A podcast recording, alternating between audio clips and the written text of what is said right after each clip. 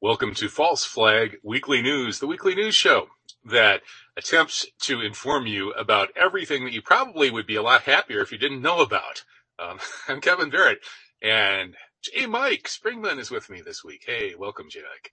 Thank you kindly. I'm happy to be here. I think we act as the, the quality assurance on regular news. Well, that's what we do.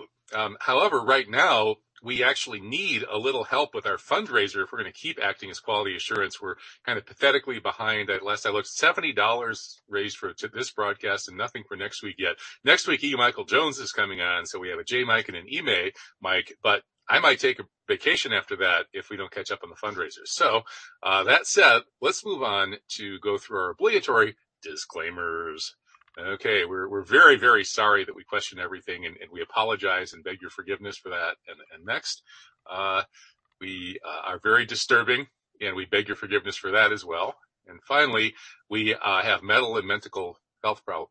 No, no, no, no. Uh, uh, we don't treat medical or mental health problems on the show, and so come to us after the show, and we'll fix you right up. Okay, here we go. Trump world stories. Uh, well, it's Biden world now. It was Trump world before. It's hard to tell which one is worse. Uh, Biden flips, he flops, he floops. Uh, one day he's not going to send these intermediate, intermediate range missiles to Ukraine that could hit Russia and start World War III. The next day he is, and so on and so forth. Well, last I heard he was, so he's crossed out the no in that headline. Biden now, Biden vows World War III. Um, is that good news, Mike? no, definitely it's not. He's making these crazy statements about giving missiles to the uh, Nazis over there to sink the Russian Black Sea Fleet, and he seems to think that he can get away with that. Of course, he thinks he can get away with murder and does. Yeah, threatening to sink the Black Sea Fleet. Uh, what could possibly go wrong with that? Like we sink a Russian ship. It's not like the, the Russians certainly couldn't sink any of our ships in this day and age when these ships are totally just sitting ducks to the new generation of missiles, which Russia leads the world in. Uh, so we're going to get a tit for tat. Uh, that'll be the end of all of the world's navies, maybe, or at least the, the big ones maybe that's good. I don't know. Uh, but I, I, you know, I sometimes cheer for Navy when they play Army in the, the Army Navy football game. And I kind of hate to see every single ship down at, in Davy Jones' locker. So, so I think Biden is off his rocker, but let's, let's move on to some more, uh, hideous, horrible, depressing news to cheer you all up. Um, okay. Let's, this week, the big hoopla in the mainstream media was, of course, the January 6th hearings well, uh, here's a picture of the media coverage. You know, CNN, ABC, NBC, MSNBC, CBS, uh, Fox, uh, Reuters, everybody is playing the uncensored, the un, uh, unfiltered feed from Nancy Pelosi about these hearings. It's almost like a televised show trial, Mike. Well, I think I kind of got to agree with that. I mean, it's not quite the old Soviet style show trials where you had uh, legislation crafted to uh, to do that. Uh, but this is more of the Democrats uh, or maybe the Democrats' fear of losing badly in the November elections, and uh, unless they can put Miley Cyrus swinging on a ball hanging from the house ceiling as part of the halftime show, uh, I think nobody's really going to watch that nonsense. Well, they're complaining already about how the public isn't enamored of this show and of course, the the criticism we're getting from the Republican side is that the Democrats want to distract us from the gas prices, supply shortages, inflation, the stock market crashes, uh, and being on the brink of war on three, count them three fronts, war on Russia, war on China, and war on Iran, all at the same time, um, as crime is spiking. And so if you just sit back and watch the January 6th hearings, you'll forget about all of that and realize that Trump and the Trump supporters are a greater threat. So we must all go ahead and vote for these lunatics who are destroying the world even faster than Trump did. Oh boy. Uh, and what's, what's our next slide here? Um, the, uh, oh, that, that next one is, uh, we're going to go for, through some reactions to these January 6th hearings from both sides of the political divide. Uh, this one is, uh, another one from, from Unz, uh, by James Kirk, Kirkpatrick. His claim, which I think has some validity here, is that, quote, regimes in trouble usually look for a foreign scapegoat. But the Biden regime is instead picking on a domestic enemy, namely Trump supporters and ordinary Americans, who of course are not mutually exclusive categories. And uh, I think he's right, and that, that's weird, and it may not be a good political strategy because you know the the philosophy and, and political philosophy of scapegoating, which is what neoconservatism is all about, says that the art of politics is all about bringing people together in shared hatred of a domestic or foreign enemy, and typically. If the enemy isn't foreign, it's domestic. It has to be a kind of a small, powerless, marginalized group. But I don't think the Trump supporters and ordinary Americans are that small and marginalized. They're really just about half of the politically active nation. So half the nation trying to scapegoat the other half. And of course, that's not saying that the, the Trump side won't scapegoat the Democrats too if they get the chance, but it just shows that there's total dysfunction here. And uh, I I don't see how this is going to work. I still suspect that because of the economy and other issues, the Democrats are probably going to get slaughtered in the next set of elections in a couple of years worth probably. And do you think the Republicans are going to turn around and do exactly the same thing, Mike? Uh, scapegoat the Democrats and keep the politics of division going? Well, that's the new American politics. That's uh, it's grown up over the years. This isn't something that happened overnight. Uh, they started, uh, what is it, half a dozen years ago, raving about Trump, and now that Trump's out of office, they're still raving about Trump. And uh, Kirkpatrick's analysis, I think, is is pretty good.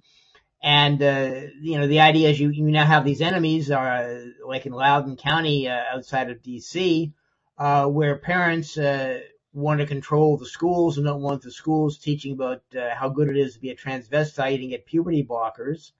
Uh, and uh, anybody who gets on uh, Facebook, of course, Unz doesn't get on Facebook because it's blocked, and espouses things like holding people accountable for their actions and uh, questioning the received wisdom given to the news media by the federal government. Uh, you know, yeah, they, they are the domestic terrorists, according to uh, uh, Mr. Garland, who I was told by a Jewish journalist name used to be Garfinkel. Interesting. Well, the Garland raids, uh, is, that's what Kirkpatrick is calling them. Uh, hark, that harks back to the Palmer raids, uh, back after World War One, when anarchists and left wingers were the targets. And uh, here it's the January 6th insurrectionists. Um, well, in the, in the next story, uh, the Proud Boys are on the hot seat here. Uh, their top leadership apparently is charged now with seditious conspiracy. Apparently, they may have tweeted something about the Winter Palace, suggesting that they wanted to do to DC what the Bolsheviks did to Moscow. Some would argue that it's the other side that's doing that. In any case, uh, the lawyer for the Proud Boys says to bring these sedition charges at this late date without alleging a single new fact against them is simply wrong. Uh, I'm looking over what's in the media now. It seems that sedition is a pretty heavy charge here. And perhaps more importantly, these are the small fry. If there really was a conspiracy to try to keep Trump in office. And I think there was, just like there was a conspiracy to get rid of them, they were both conspiracies. Neither side was playing by the rules. Uh, I certainly don't think that the Proud Boys and certainly not the poor schmucks who were demonstrating in DC and walked into the Capitol are the people that should be held accountable for it. I think the people that actually were doing the conspiring in the first place should be accountable. What do you think, Mike?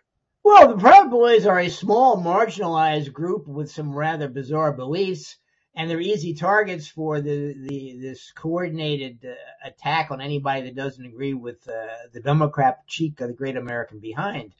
I think we also ought to look at very carefully the Antifa and Black Racism Matters riots, arson, looting, and uh, general insurrection all through 2020, uh, and even before that.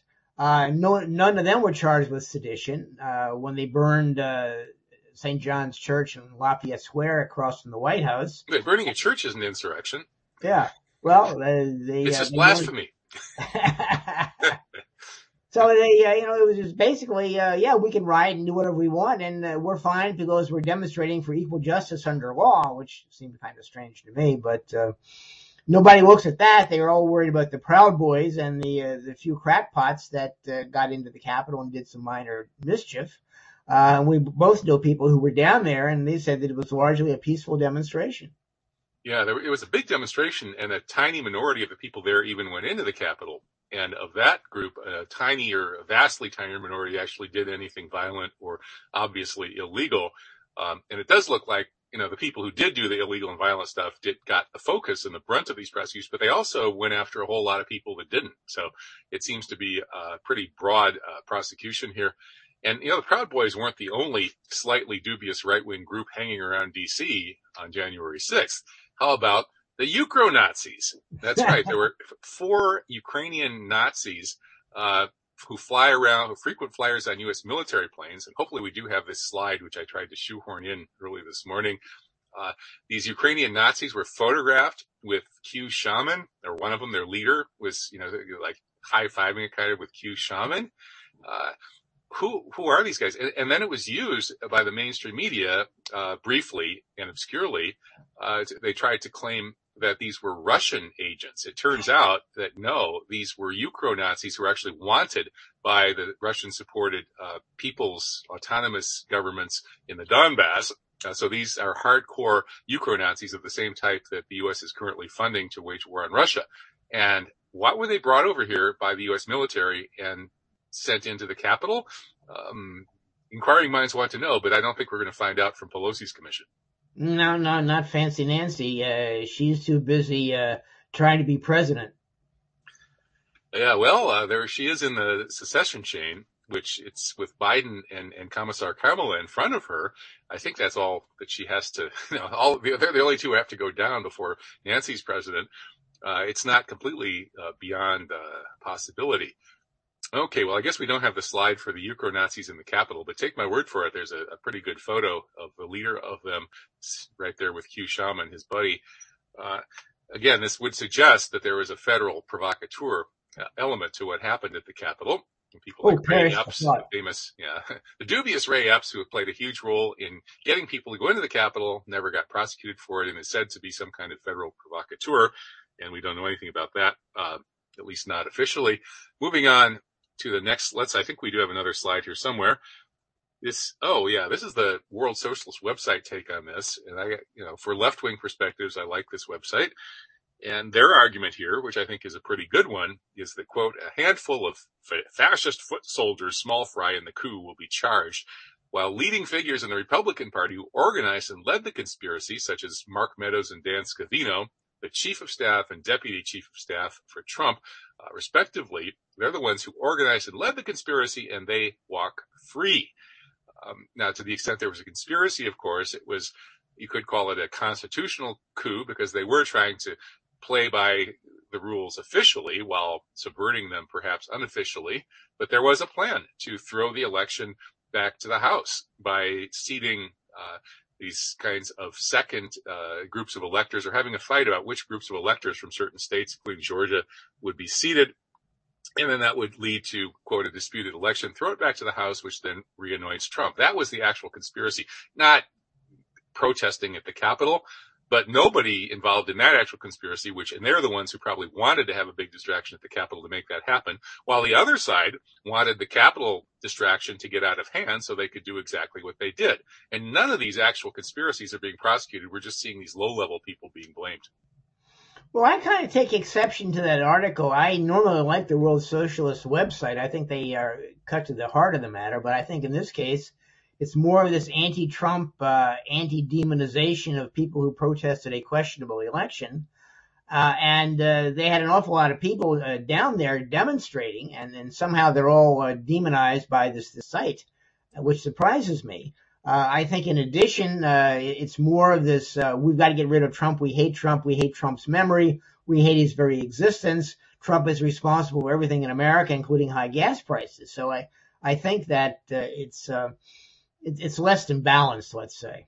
Yeah, I, I agree completely. And I would add that I would have been in favor of people demonstrating quite raucously at and perhaps even inside the Capitol after a whole lot of other dubious and stolen elections. The 2000 election, the 2004 election certainly qualify. Uh, and so Americans who are really angry that their elections are totally untrustworthy and they go and raise hell in Washington DC should be seen as national heroes and everybody left and right should support them at least that far, at least as far as saying, yes, none of our national elections are trustworthy. We need to totally redo it and do hand counted paper ballots. And if we don't, um, it's all just you know, it's, it's nonsense. Democracy is, is a fraud and a sham. We should all be able to agree on that. Left, right, center, up, down, whatever. Um, however, of course, the mainstream institutions don't want you to know that. Uh, and, and so this particular lack of balance that you've cited in this article, I, I agree up to a point, Mike, uh, is matched by perhaps an even greater lack of balance in the next article from the Thom Hartmann report, which mm-hmm. argues not completely uh, wrongly that Republicans abandoned democracy back in 1960 with Nixon, and ever since then, uh, just about every single election has featured crooked Republicans trying to uh, overthrow democracy and install their guy through all of these criminal tricks. And a lot of these anecdotes that he cites are actually true. Um, not so much 1960. He, you know, Thom Hartmann says that the problem with the 1960 election was that Richard Nixon was sch- scheming to try to overthrow Castro with a early Bay of Pigs operation that never got off the ground. Well, it never got off the ground, so that didn't happen. And in fact, in 1960, the dead people voting in Chicago mm. and Texas put JFK in office.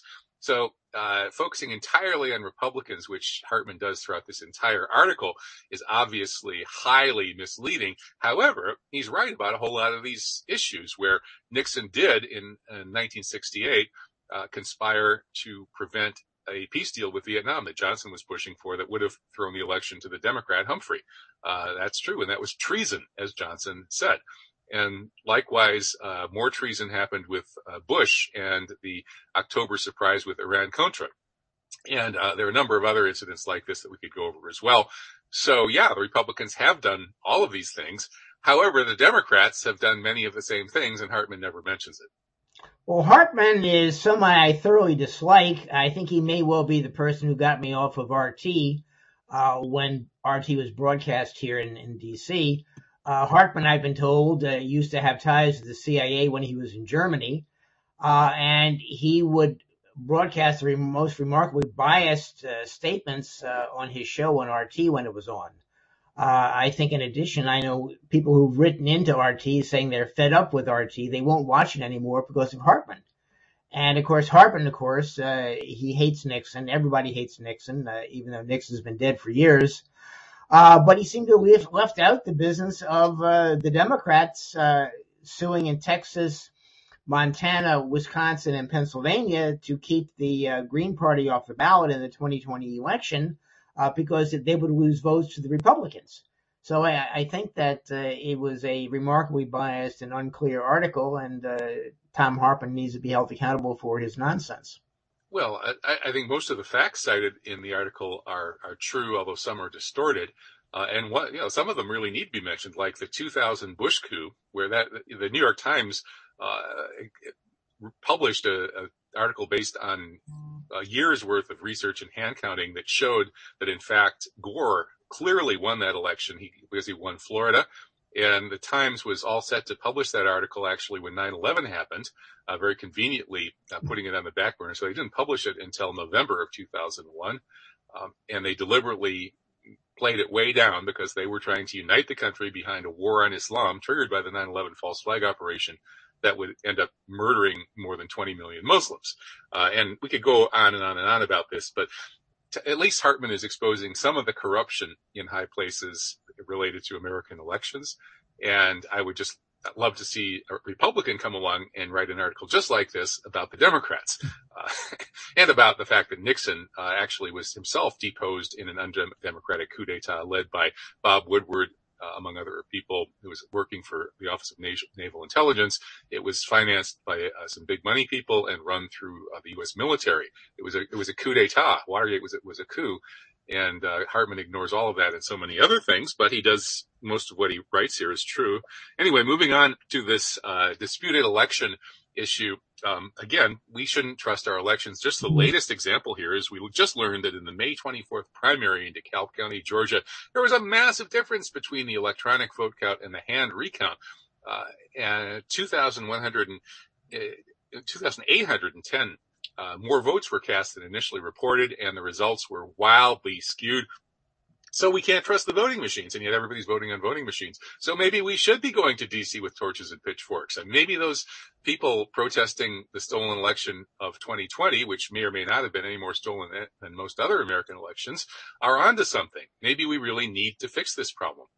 Well, even the Washington Post in the last couple of weeks carried an article on the Dominion Company's electronic voting machines, saying that they could be easily hacked and these same voting machines apparently are widely used in 15 or 20 states across the country. So uh, uh, I don't uh, really like this uh, electronic voting machine business. I think uh, the old system of putting marks on a sheet of paper at the polling booth uh, by pulling a lever and then pulling another lever comes down to unfalsifiable elections unless you're you're hiding the people using erasers on the pencil marks. Indeed. Yeah, hand counted paper ballots are the one uh, nearly fraud proof method.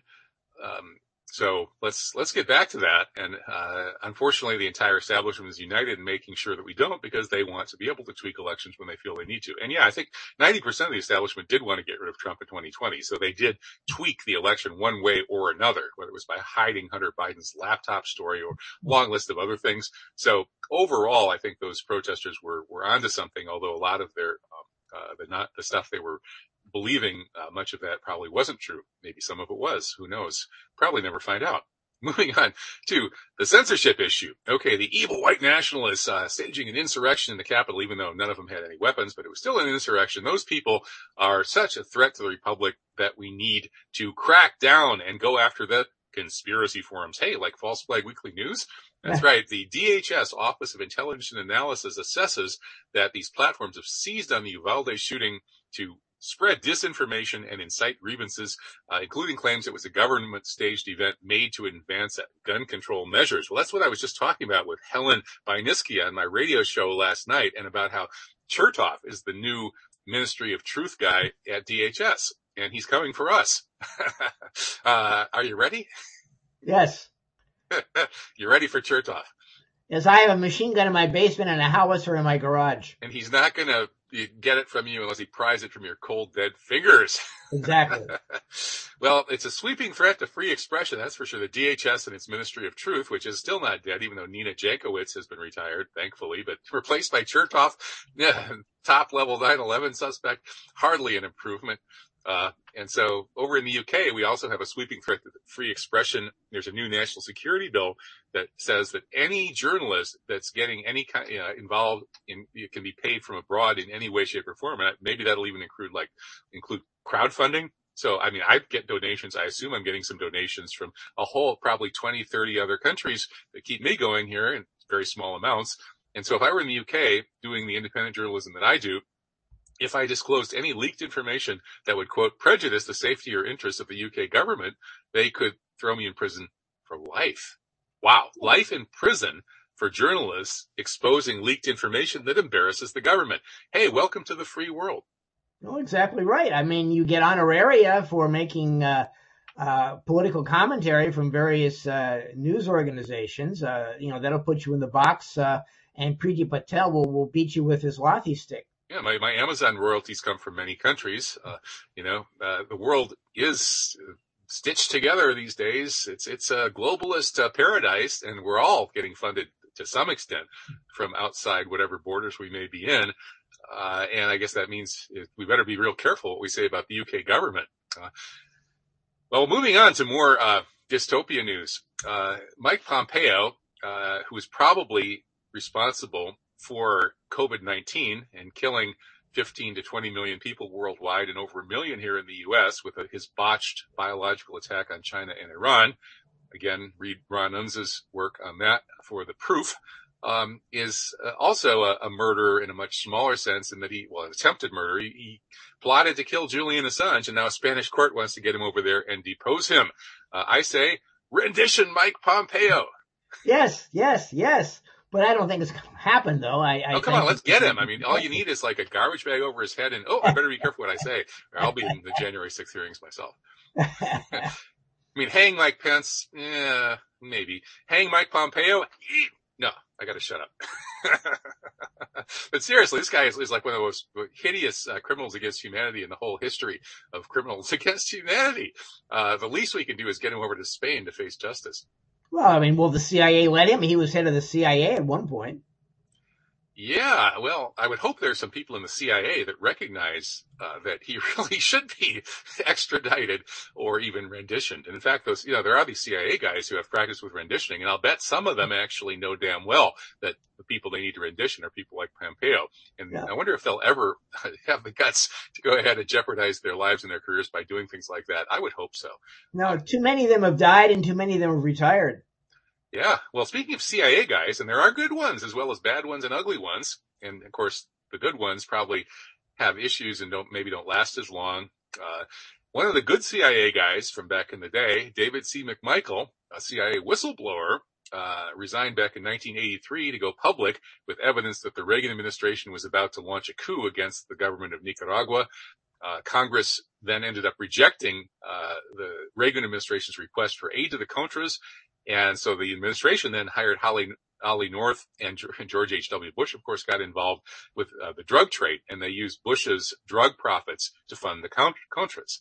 And that became the Contragate scandal. And John Kerry helped cover up the fact that George H.W. Bush is one of the world's biggest drug smugglers and had been the key point man in dealing with using these uh, drug profits to fund the Contras. And the guy who made all this stuff come out, uh, to the extent that it has, was David McMichael, a former CIA agent turned whistleblower. We need uh, thousands more uh, CIA people to have the guts of this guy, or even more guts, and do things like rendition Mike Pompeo. Yeah, well, what the obits left out, and what I know for a fact, was that David, uh, whom I'd known for years, uh, was one of the founding members of uh, John Stockwell's Association of Responsible Dissent Against Intelligence Services. And then he helped create the follow-on group after Stockwell screwed things up called the Association of National Security Alumni, which is made up of former intelligence officers, FBI officers, and people with outside knowledge like myself uh, to um, uh, publicize the uh, the dreadful things that the intelligence service had done. Uh, he was also uh, he was the chief editor of Unclassified, the the association's magazine. He was also married to um, Deborah Davis, who wrote the Hatchet Job, Catherine the Great, about Katharine Graham, who was the owner and publisher of the Washington Post and uh, she went into detail about uh, the Post and their uh, ties to the Central Intelligence Agency. And um, basically, uh, they really didn't tell all of uh, David's background. And like me, he was invited to Iran a couple of times and never got a visa for no reason. They wouldn't give him a visa? Nope, wouldn't give him a visa. Yeah, I guess it's tough being a CIA whistleblower. So yeah, uh, yeah, yeah. It, take, it, takes guts. Um, it's easier to be a CIA crook and uh, agent of a hostile foreign power that and help them murder your own president, mm-hmm. among other crimes. And that's exactly what James Jesus Angleton, um, mm. whose middle name should have been Satan rather than Jesus, uh, did. Um, James Jesus Angleton was head of counterintelligence for the CIA. He was notorious. He's been he's been notorious for decades now for seemingly being completely crazy and paranoid with his psychotic hunt for a mole in the CIA that went on for a decade plus and badly damaged the CIA. And guess what? It turns out he was the mole but he wasn't working for the commies. He was working for Israel. And guess what? He organized the murder of John F. Kennedy for Israel. The evidence for this is very, very strong. I urge people to read this article uh, by Laurent Guyénot and draw your own conclusions. Well, he's also got a link to a longer article tying uh, the murders of the Kennedys to uh, uh the uh, the apartheid entity that styles itself Israel. I mean, uh, Angleton was their man in in Washington he was the exclusive contact between the United States and Mossad, the Israeli External Intelligence Agency. That's right. And so the whole plot to make Oswald look like a communist agent, uh, which at the first level was, you know, they, what they used it for was to scare people like, well, uh, the Supreme Court Justice Earl Warren, among others, and I think Hale Boggs of Louisiana, uh, others who knew that this, this whole story about this assassination was nonsense. They said, well, look, Oswald was a communist. We think he did this for Russia and Cuba. And if we expose the truth, it'll be World War III and everybody will die. So therefore, you have to help us cover it up. And that was why they sheep dipped Oswald as a communist, made it look like a communist killed the president. That was the whole purpose of that. And the mastermind of this was obviously Angleton.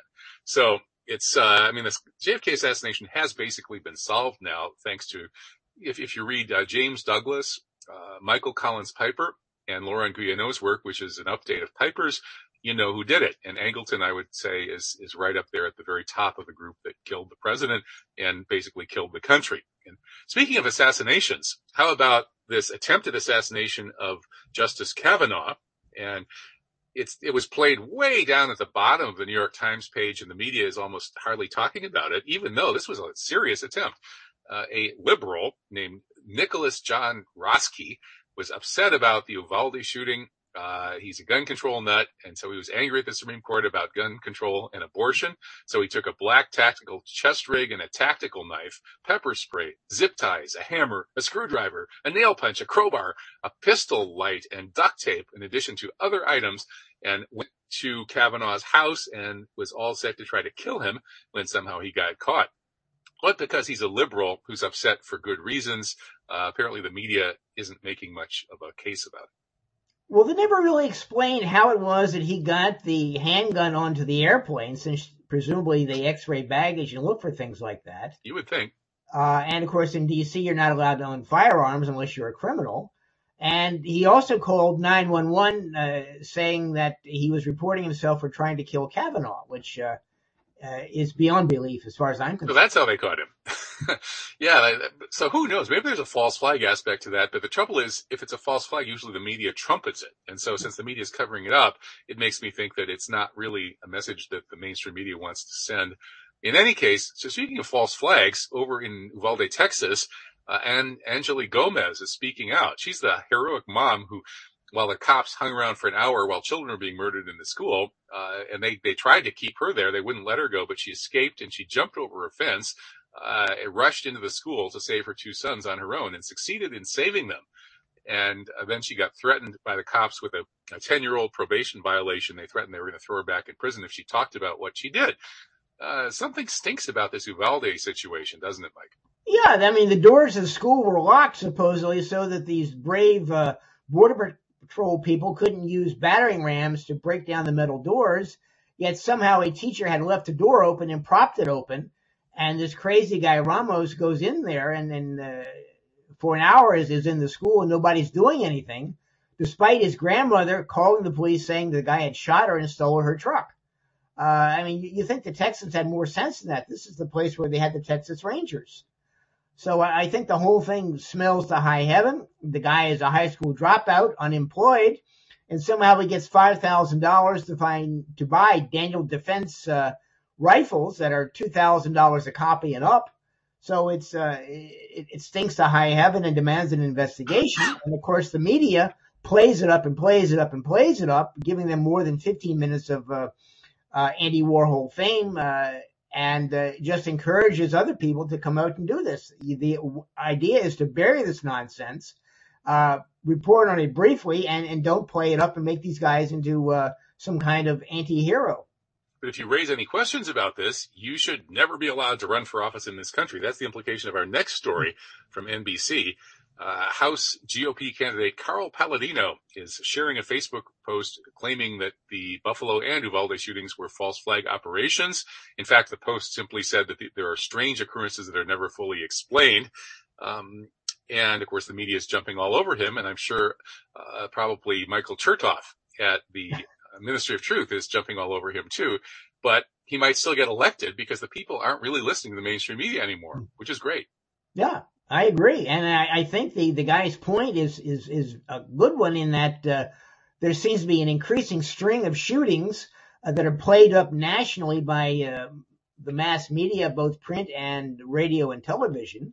Uh, they all seem to have uh, similar uh, backgrounds where they're known to be nuts. They have peculiar ways of acquiring weapons despite the uh, National Criminal, uh, what is it, the NCIS, the National Criminal Investigative Service or whatever that they, it's run by the FBI that gives you an instantaneous uh, readout on uh, whether you're a mass murderer, ex uh, bank robber, or a drug addict, uh, like our uh, uh, former President uh, Biden, uh, son, who um, no, no, our, our President Biden's son, who was a drug addict, got somehow Yeah, a revolver.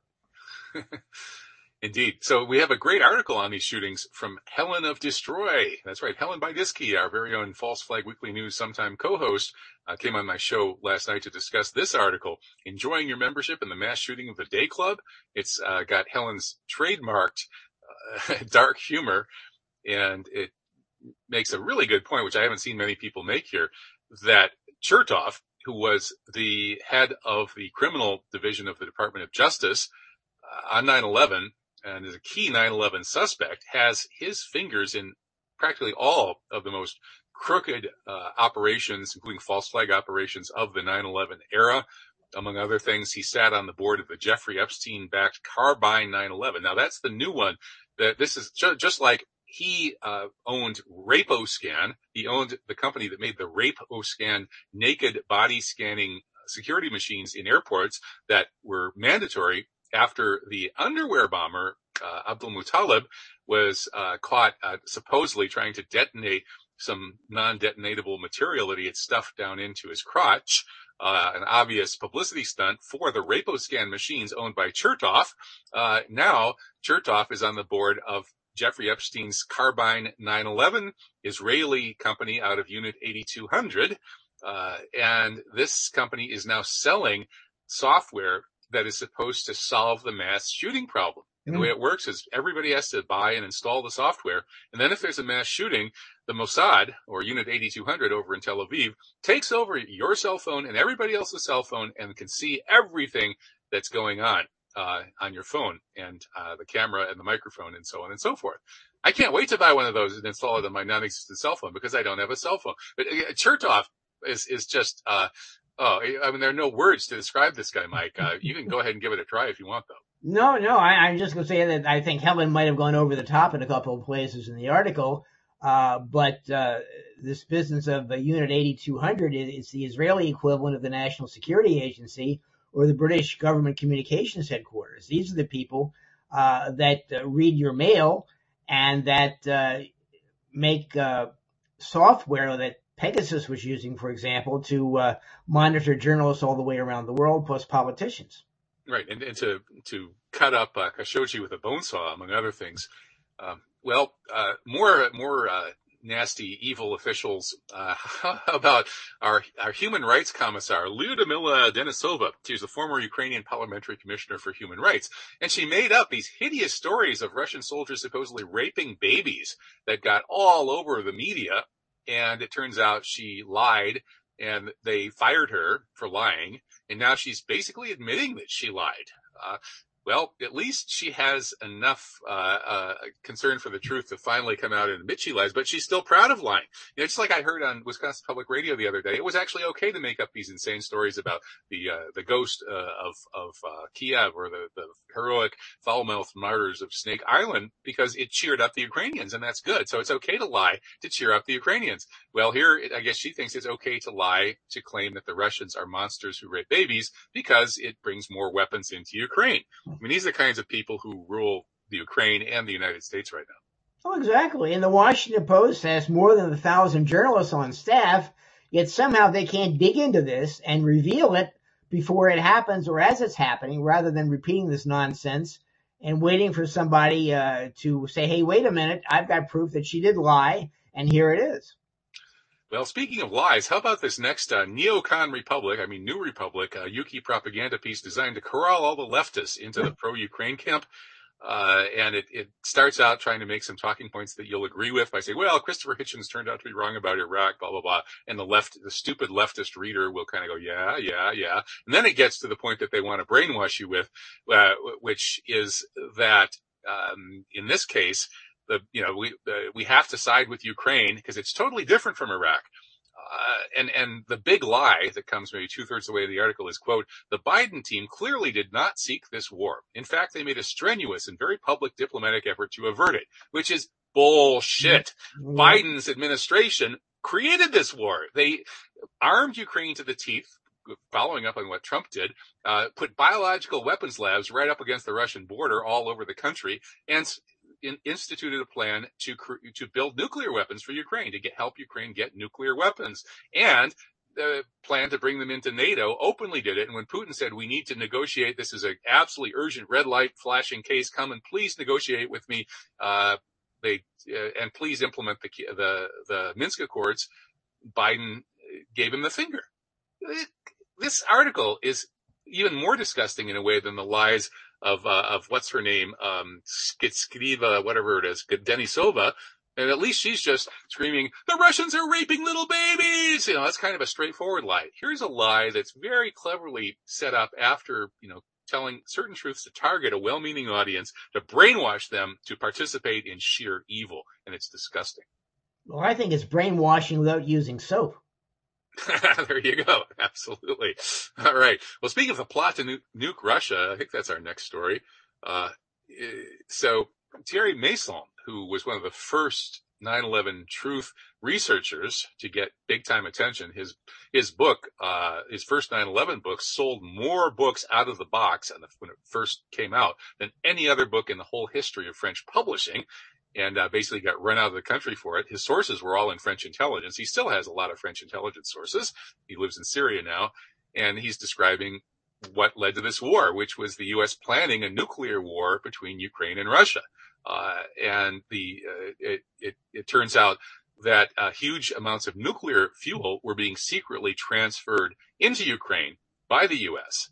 Uh, as well as the these biological weapons labs. So unlike Bush and Colin Powell, Putin actually had a very good excuse for uh, trying to go after WMD in Ukraine among many other reasons for this uh, completely defensive war that Russia is waging. Uh, it's, it's existential for Russia. They are under all out existential attack.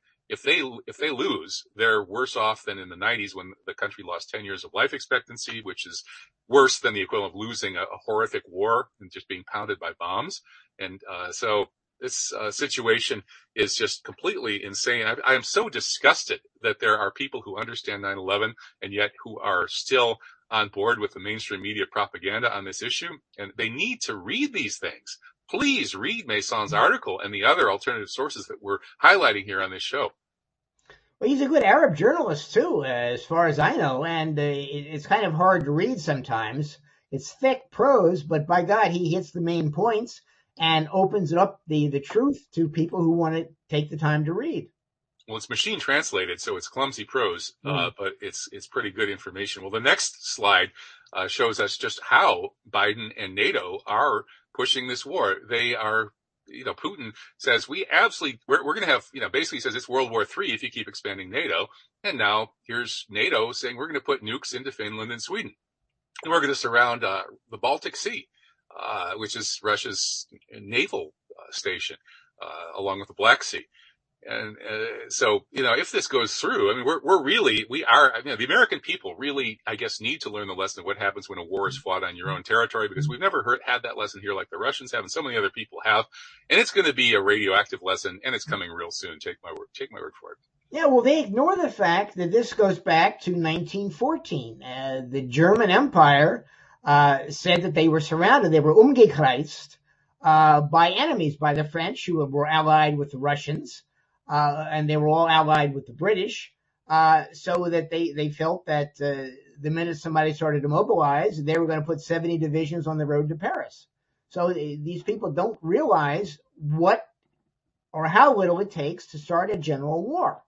I mean, the the Archduke in uh, in uh, Sarajevo, his car made a wrong turn and tried to back up, and in the process stopped, and the the crazy anarchist on the sidewalk managed to shoot him and his wife.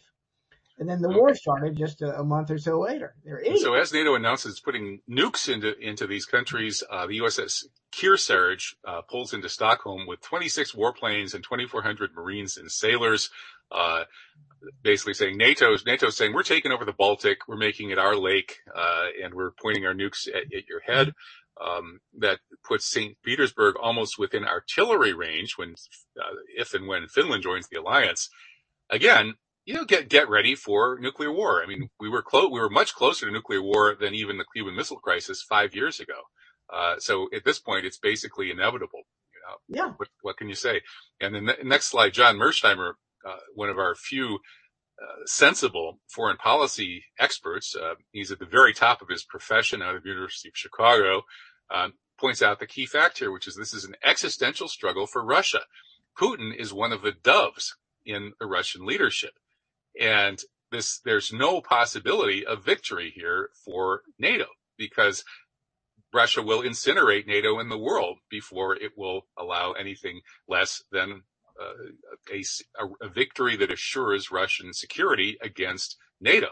And yeah. so that's, you know, this is any realist policy analyst knows this, but our policy is being run by fanatical neocons and duped, brainwashed, theoretically well-meaning neoliberals, and uh, they're going to get everybody fried. Yeah, they don't seem to remember, as the Russians remember, what happened during the Second World War. They lost 27 million people, which is the current estimate of soldiers and civilians through uh, battlefield action and mass starvation. And the fact that uh, the Nazi armies were practically at the gates of Moscow. Uh, so I, the, the Russians know what it is to have a foreign invasion destroying your land, destroying your facilities, destroying your people. And they're not going to let uh, butt nugget Biden and uh, the Nazi American terrorist organization do it again to them. They, they see their existence as a nation, as a religion, as a culture uh, on the line. Indeed. And they're, they're not going to permit, permit another 1990s uh, rape of Russia by the U.S. Uh, in the 1990s, the U.S. oligarchs raped Russia. In our next slide, the Ellen Brown story about food, food from our own backyard, Ellen points out that dur- during the 1990s rape of Russia, when men, Russian men lost almost 10 years of life expectancy, total collapse of society driven by the pillaging of that country by U.S. and Zionist oligarchs after Russia had thought that it could uh, surrender and get good terms after the Cold War and it was it was just raped and pillaged. And so in that time, Russians starved, and they started growing food themselves on a massive scale. And by 2004, food gardens accounted for 51% of the total agricultural output of the Russian Federation. Uh, 35 million families, that's 70% of Russia's population, produces nearly half of Russia's agricultural output. And this is all people growing gardens around their, their little houses. And here in the U.S., lawns are the single largest irrigated crop, covering nearly nearly 32 million acres and drenching the entire landscape in pesticides. Uh, meanwhile, the U.S., of course, tries to push uh, chemical agribusiness on the entire world. I mean, just this alone tells you, uh, I mean, who is on the side of right and good and who's on the side of evil in this clash between these two countries. Let's face it, we've met the enemy and he is us. No, exactly. I mean, uh, if I killed the weeds in my yard with pesticides and, and herbicides, I'd kill all the rabbits, the squirrels, and the occasional fox uh, that roam across my my real estate. I hope you're not doing that. No, I'm not. yeah, I've, I've got uh, maybe a thousand plus square feet of permaculture raised beds uh, here so I'm in my, my little dacha. Uh, it's actually a log cabin, which is an American, uh, patriotic American dacha of the kind that Abe Lincoln was born in. Uh, so, uh, you can't blame me. I wouldn't, I wouldn't have a lawn, you know, if you put a gun to my head. Uh, I, I, would try to disarm you before I would grow a lawn. Lawns are sick, disgusting things. Anybody who has a lawn is, um, a moron and a criminal. Uh, and I'm sorry to insult many of my viewers, but that's the way I see it. Um, and I, I, see a lot of things differently than the run of the mill folks. And another issue that I really have a beef with the mainstream wisdom on is the question of whether women exist. Uh, I insist that there really is such a thing as women and, and men too, by the way. And uh, I guess that makes me a thought criminal. I'll probably be deplatformed from the internet for, for thinking that. Uh, this New York Times story, Mike, is just, I can't believe what I'm reading. Driven by allies and activists for transgender people, medical, government, and progressive organizations have adopted gender neutral language that draws few distinctions between women and transgender men, as well as those who reject those identities altogether. Today, pregnant people and birthing people have elbowed aside pregnant women. Uh, the CDC has a section on care for breastfeeding people what can you say? I mean, should we burn the country down or should we just flee it? Uh, we should put these people in an insane asylum and lock the doors. Uh, I go back and forth with a journalist in London, and uh, we exchange the most outrageous things we find in the press about this nonsense. Uh, Uh, the, the Babylon Bee even got to the point of putting up a satire on pregnant Ken dolls uh, who who can do chest feeding in his manly arms. God. yeah, it's, it's, it's, it's just crazy. I mean, obviously there's some kind of a divide and conquer operation going on where yeah. they use this kind of insanity to piss off the few sane people left who then they herd into one side of the political divide and they herd yeah. the other people off to the other one and, uh, basically blind them all to what's really going on. But still, yeah. and uh, for, uh, a kind of darkly amusing take on this, check out this film, What is a Woman? I guess the film is out. I haven't seen the film, but I did see the trailer and uh, it's it's quite amazing. These are the actual human beings, I think, uh, who espouse these kinds of beliefs and use this kind of language. It's, it's uh, hysterical. What planet are we on here? Yeah, yeah. Well, the thing of it is that is that it goes to Carroll Quigley, a professor at Georgetown University, uh, saying semantics. If you control semantics, the words and their meaning, you can get into doublethink, where one thing means another thing. And finally, when you get to the end, uh, you've got uh, kind of like in 1984 control of, of uh, the dialogue using specific words for specific things that are totally diametrically opposed to reality. And of course, uh, the difference between men and women, the gender difference and, and so on is, is just very basic to society, uh, to biology. I mean, it's, it's one of the most real things that exist in the universe. And to deny it is to be even more literally psychotic than, you know, somebody who thinks they're Napoleon or, or, you know, believes that their spouse is a rock. I mean, it's just utterly bizarre. I, I can't believe the stuff I'm seeing these days. Uh, yeah, anyway. One last example. Uh, this journalist, uh, sent me a clip from, uh, Amazon. Uh, it was a t-shirt you could buy that said, uh, there's more than two genders. And when you looked at the closely at the picture, it, it was listed as male or female type shirts. oh boy. Yeah. I, I know somebody who tried to bring up their little girl sort of you know, gender neutral and really tried to push all the GI Joe and the boys' clothes and all this stuff. And, and this this girl just like insisted on growing up to love frilly stuff and all the super feminine stuff, and it, it just totally didn't work. And I, I kind of suspect that human nature ultimately, one way or another, is going to reassert itself after this episode of um, mass formation psychosis passes. Speaking of mass formation psychosis, how about more evidence that the COVID cures are worse than the disease? The vaccines have been linked to a new type of Creutzfeldt-Jakob disease, CJD. It's a brain disorder, uh, sometimes called mad cow disease. These researchers analyzed 26 cases, uh, found on the average the symptoms appeared uh, 11.38 days after the injection. And uh, you're basically going to be dead within months if this happens to you. A U.S. study has speculated that a misfolded spike protein could create a misfolded prion that could uh, trigger this disease. So uh, one more reason to be skeptical about these injections that don't stop COVID, they may improve your chances of surviving COVID for a, a, few months at best, not the first month, but maybe from the second through fourth or fifth or sixth month. The establishment evidence suggests that they would uh, lower your chances of having severe COVID or dying from it. But then after five or six months, it's worn off and you need that booster. And the booster lasts for an even shorter period, uh, if it has any good effects at all. And then you need yet another booster. Each booster has less efficacy for shorter time. And then after you've gone through this process, you're actually more vulnerable to COVID and the ill effects of COVID, it appears, than if you had never gotten shot up in the first place. So giving yeah. these shots to kids who are in virtually no danger from COVID in the first place is completely insane. Yeah, I mean, they all have this, these MRA, mRNA components that translate the DNA, which is the basic building block of your body, uh, into proteins. And uh, if they get them making the wrong proteins, you come down with mad cow disease. Yeah, the spike proteins aren't very good even when they aren't misfolded. A properly folded spike protein is probably not so great either.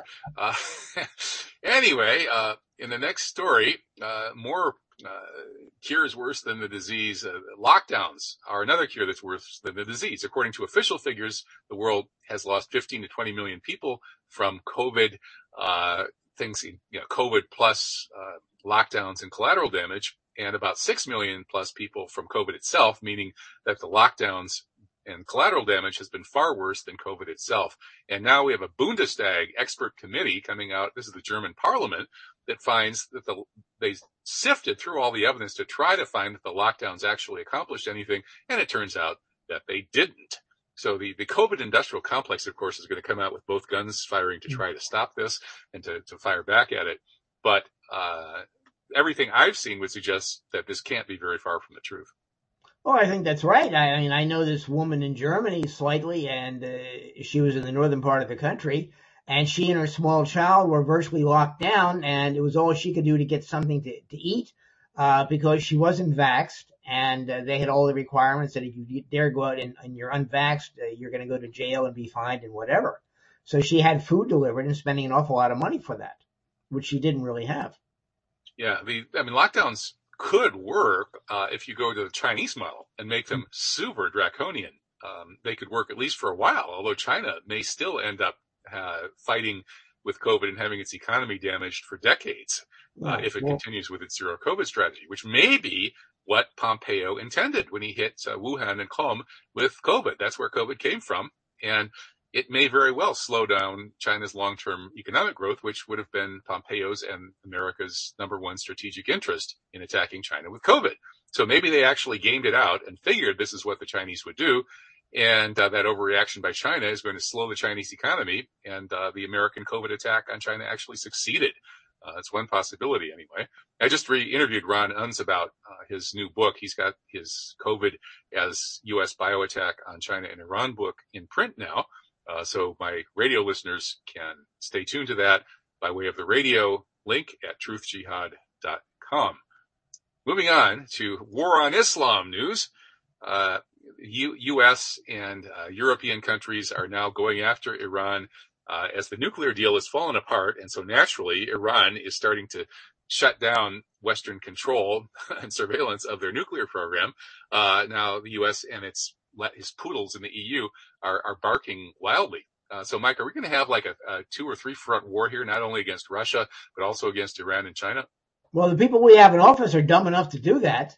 Uh, certainly, they don't seem to think that the Israelis have atomic bombs, and that's a fine thing. And uh, God help the Iranians if they uh, want to uh, use peaceful nuclear energy, as President Eisenhower proposed, and the U.S. I think gave them their first reactor.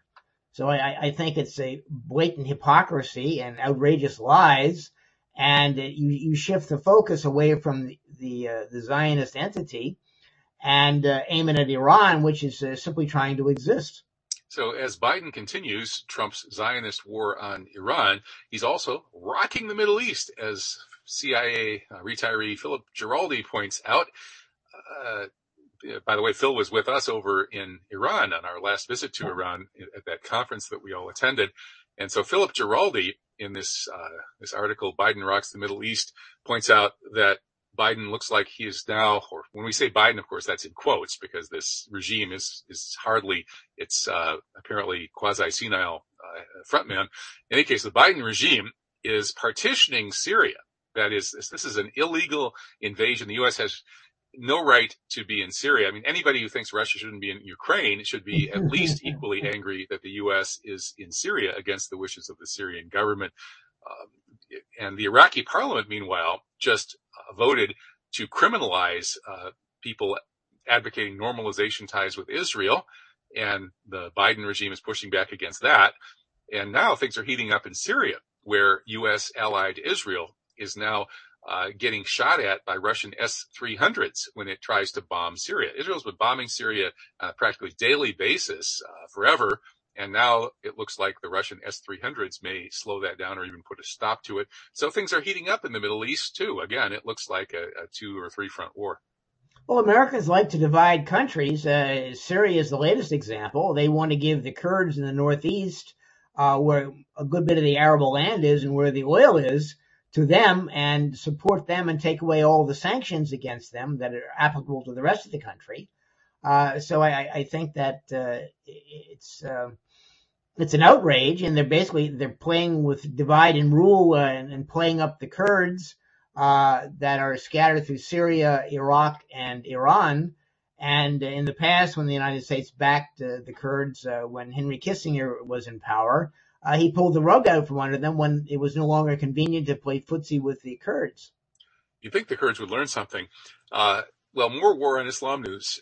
Uh, Rana Ayyub ushered a pretty good piece, surprisingly, from the Washington Post, which is not our favorite newspaper, uh, about this uh, leading BJP, that's the uh, the fascist, racist uh, Indian National Party that Modi heads.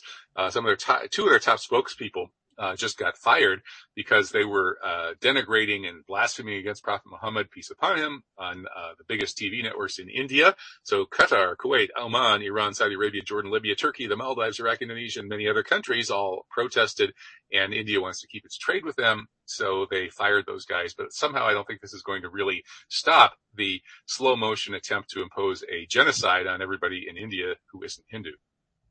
Well, I can add a footnote to that. Uh, the this BJP, the uh, the Indian Nationalist Party, the Modi and company uh, that's stirring the pot there, uh, they have a foothold in America. Aruna Miller, according to a contact I have, uh, is running for lieutenant governor of Maryland on the Democratic ticket. Uh, she is being bankrolled by money from these people in India that's spread very carefully through uh, uh, front organizations and people in the from all over the United States, so they're avoiding the uh, the restrictions on foreign contributions to American politics. And she is fully on board with this Hindu nationalism business, and she's running for an American political office in Maryland, which is corrupt as all hell to begin with. Oh boy. Well, uh, birds of a feather. Well, we're going to end the show with some Brave New World news. Uh, first, you can get a taxi now without a driver in San Francisco. They just got approved. They've been doing it, but they didn't demand money for it. Now they're allowed to demand money for it. And then finally, we're going to end the show uh, with some positive, uplifting, heartwarming good news. That's right. Here at False Flag Weekly News, we try to focus on solutions as well as problems. And so here's the solution to the climate change problem that will bring tears to your eyes. Tears of joy, of course. Uh, UK school children to be fed bugs to stop climate change. Now, you may ask why this is such good news. Well, not only is this a solution to the climate change problem, but it's actually much better than it first looked. When I first saw the headline, I thought it said UK school children to be fed two bugs to stop climate change. it involved vast swarms of voracious bioengineered mosquitoes along with 10 foot long carnivorous cockroaches. And you do not want to know the details of that story. So the good news is that the horrible story was not true because in reality, it's the kids that are going to eat the bugs and not the other way around. So that will stop you from using pesticides and herbicides on your lawn to kill bugs and weeds. So that's good go. for the environment. Brave new world that has such people in it. At least it has people in it for now, but I don't know if it will next week. but if it does, we'll be back to talk about it. Uh, thank you, J. Michael Springmann. Always fun doing the show with you, J. Mike. Yeah, I always like it. It gives me a chance to speak my mind, which I don't get enough uh, opportunity to do. Well, you can speak your mind all you want on False Flag Weekly News, and I think our viewers hopefully appreciate it enough to help us out and keep our fundraiser going. Uh, thank you all. Take care. God bless. See you next time. Okay. Masalama.